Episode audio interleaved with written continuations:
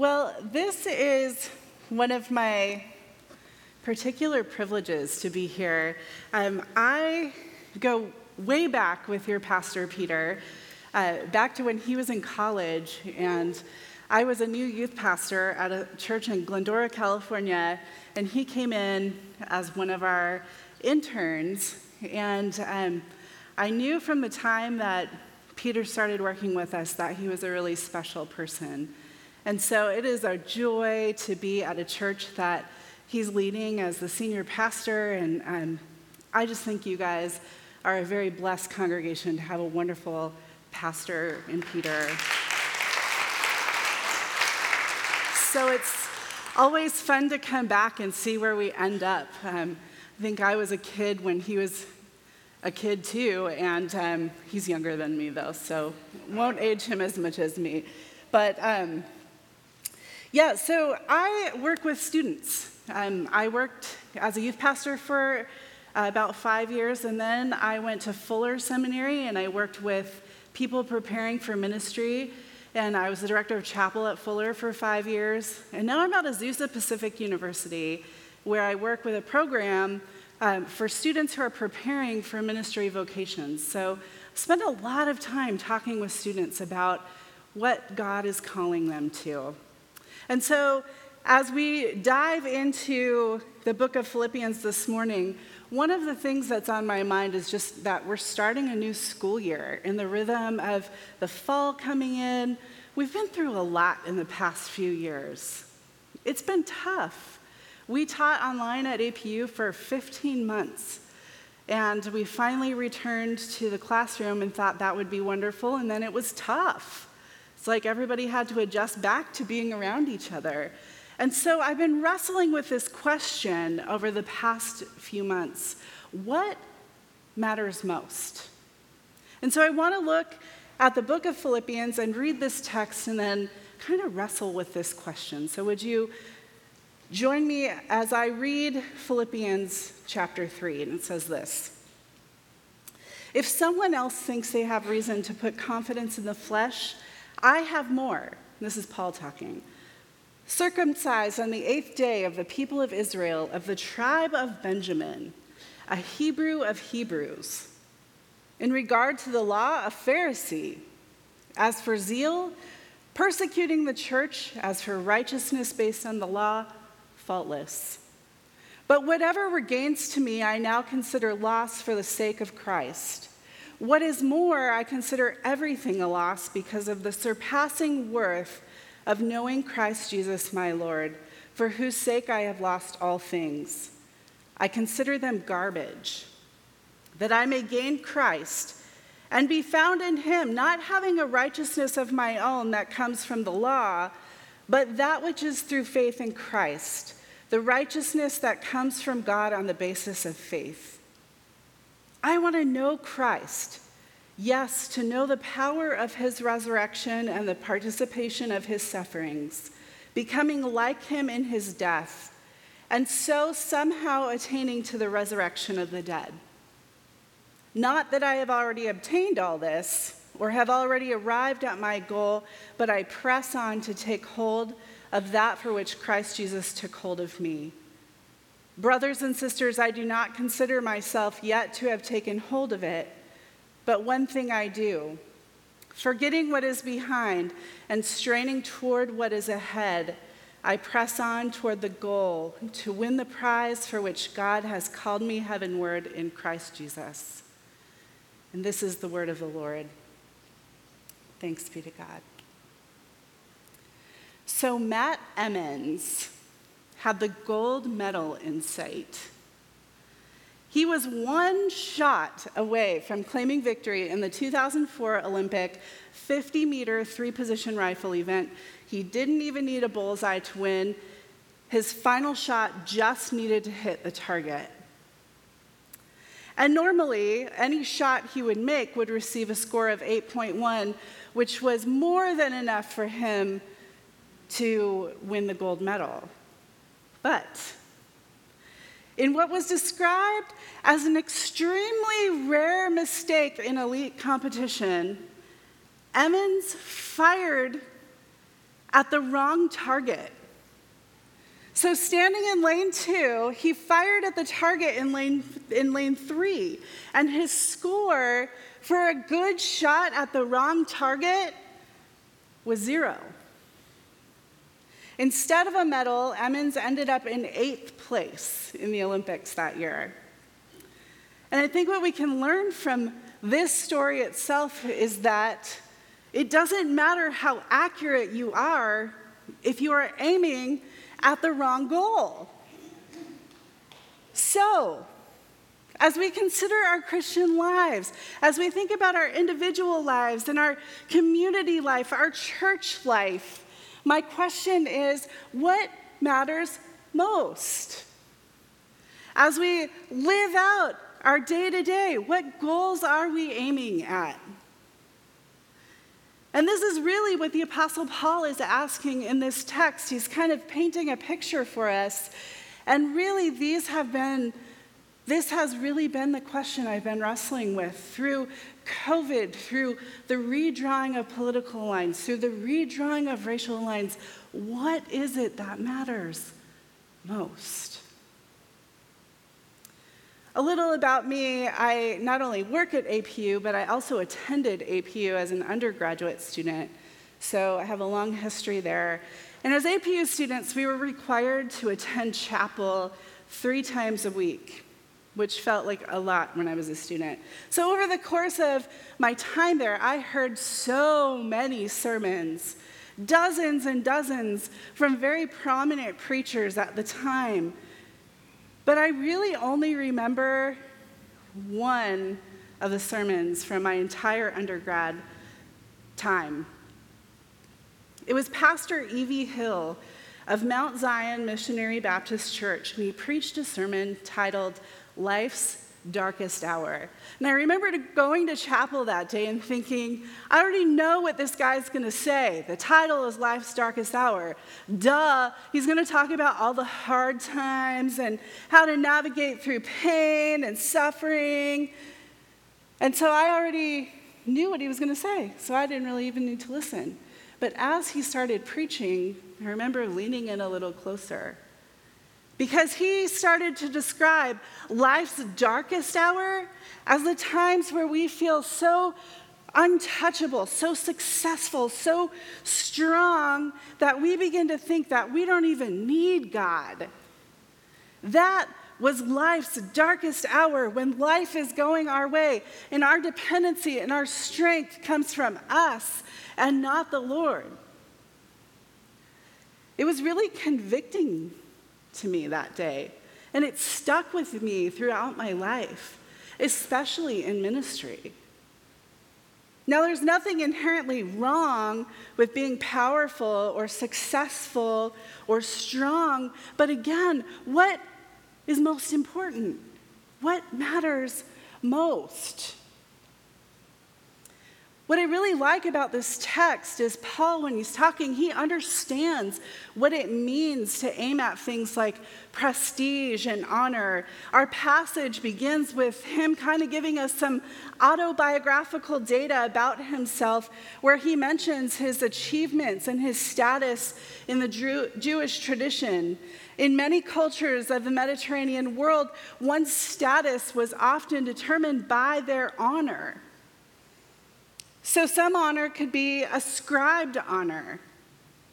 That's status given to a person due to the reputation of their family or ancestry. It's about who they are born into, what their family is like. And that, there's very little that people can do to improve their ascribed honor. It's just something that they get because they're born into it.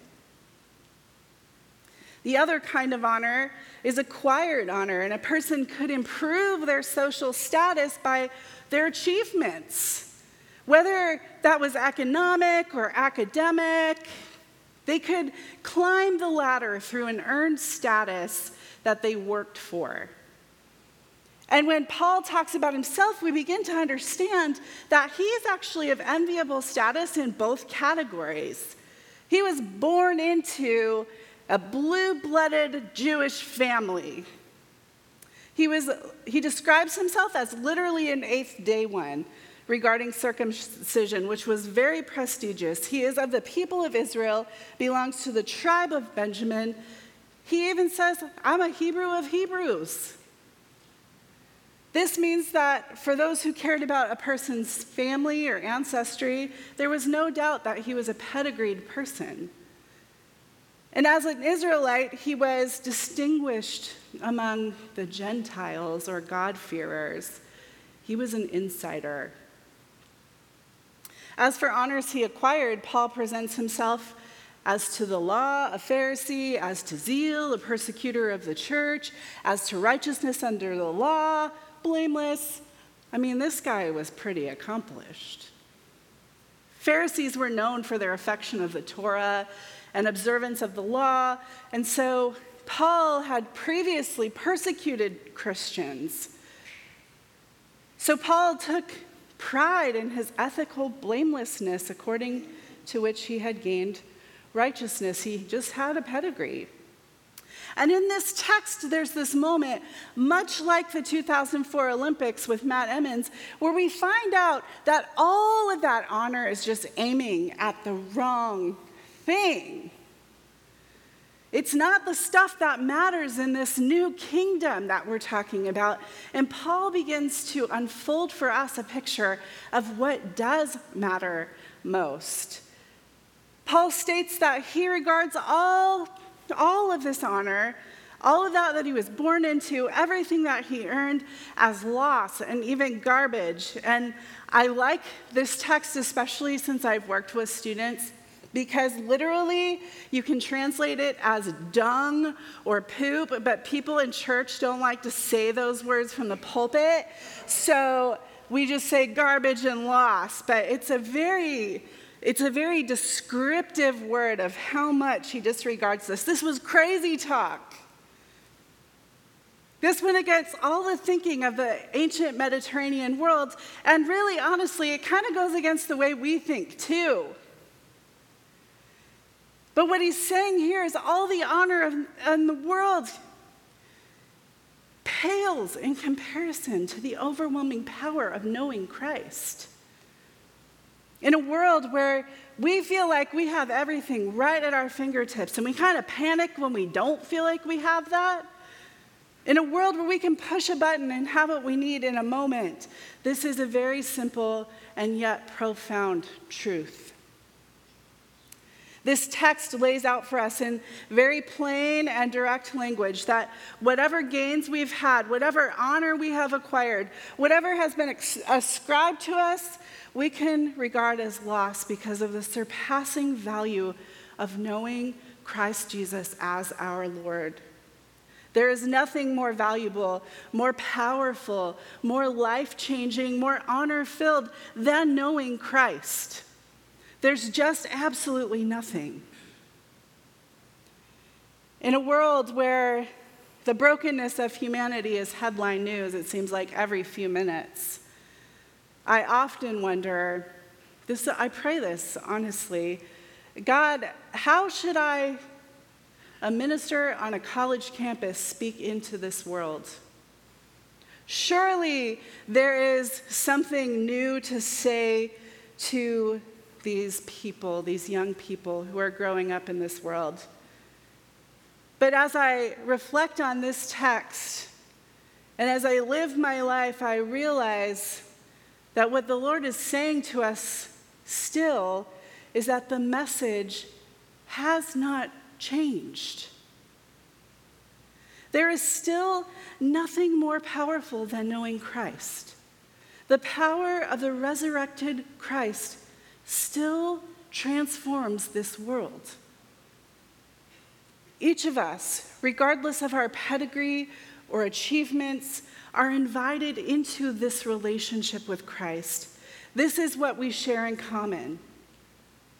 So may we be found in him, not having a righteousness of our own that comes from following a set of rules or seeking a particular level of prestige or honor, but one that comes through trusting in Christ.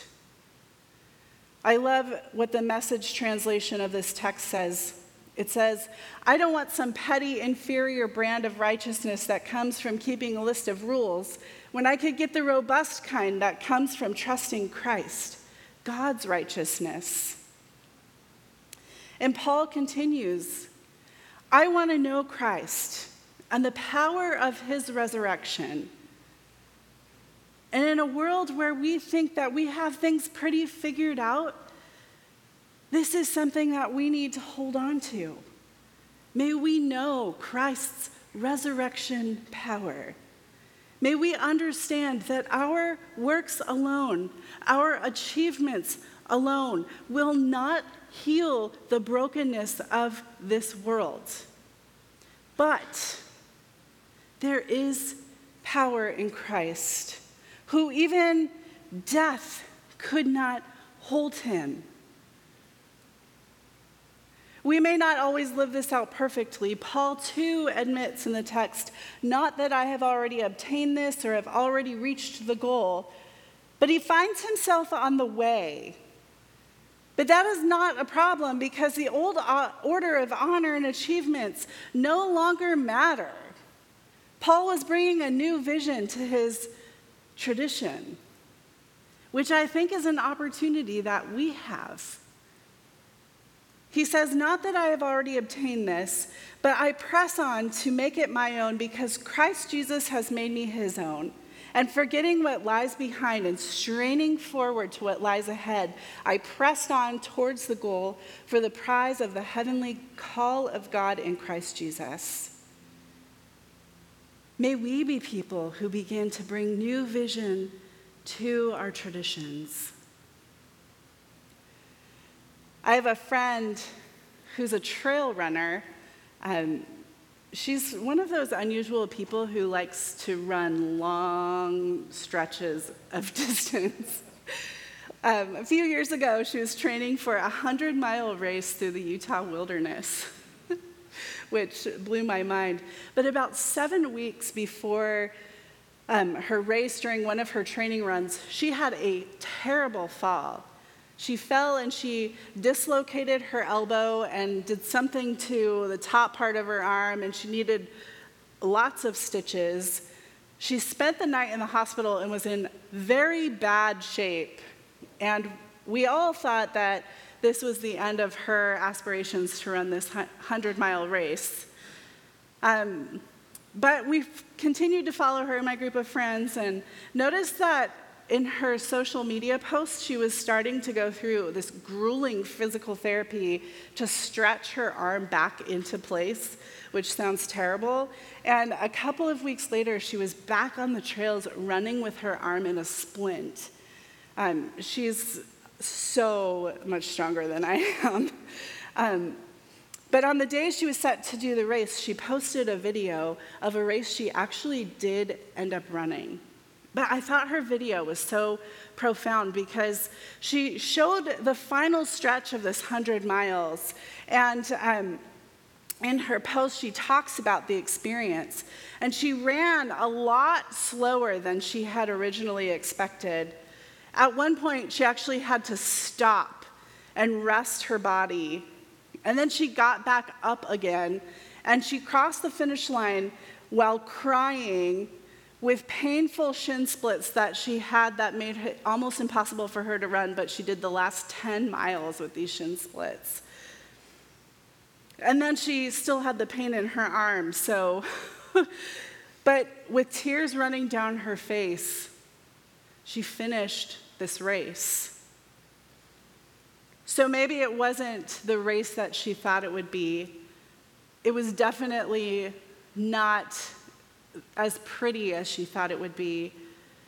But she had this goal in mind that she would keep going, and she never gave up on that race. Today's scripture is a word of encouragement for us that in the midst of trials and in the midst of pain, in the face of unexplainable brokenness, we are not called to lean into our own power. We are called to lean into Christ, each one of us. We're called to be the people that God has created us to be, and we are not perfect, but we don't give up. So press on. There may be days or seasons that are more painful and difficult than others, but continue to press on. You may feel ill equipped or broken or weak. Keep going. You may be in a season where you feel incredibly strong and powerful. Press on. Lean into the power of your Savior who loves you and who is calling you to press on. I'm reminded of the words of a hymn written by the great hymn writer Fanny Crosby. As a six week old baby, Fanny had an eye inflammation, and since her family phys- physician was away, they brought in a substitute physician, and his treatment actually made her go permanently blind. Was she bitter? No. Uh, people talked to her a lot about it, and she said that at an early age, she resolved to leave all care to yesterday and to believe that in the morning, the morning would bring forth its own particular joy. A well meaning minister, which we often are, but sometimes we mess up, once told her that it was a pity that she didn't have her sight. And she responded to the minister with this if at birth I had been able to make one petition to my Creator, it would have been that I should be born blind. Why? asked the minister. And she replied, Because when I get to heaven, the first sight that shall ever gladden my eyes will be that of my Savior. So she wrote many hymns, but I think this one really stands out as she talks about seeing her Savior face to face, and she writes this When my life work is ended and I cross the swelling tide, when the bright and glorious morning I shall see, I shall know my Redeemer when I reach the other side, and his smile will be the first to welcome me. I shall know him, I shall know him, and redeemed by his side I shall stand I shall know him, I shall know him by the print of the nails in his hand. Through the gates to the city in a robe of spotless white, he will lead me where no tears will ever fall. But the glad song of ages I shall mingle with delight, but I long to meet my Savior first of all. As we ponder this question of what matters most, may we not lose sight of the fact that what matters most is our relationship with Christ. And all other things come together under knowing that. So, friends, may we press on. Would you join me in prayer? Holy God, I give you thanks for this congregation, for each person here. And I pray that wherever each person is on the journey, that you would continue your good work in them. That you would teach us to continue to trust you in the midst of all that life brings. I pray for the work of this congregation, that you would bless their work as they focus on you. I pray, Lord, that you would continue to remind us to keep our eyes set on you and to press on. We pray this in Christ's name. Amen.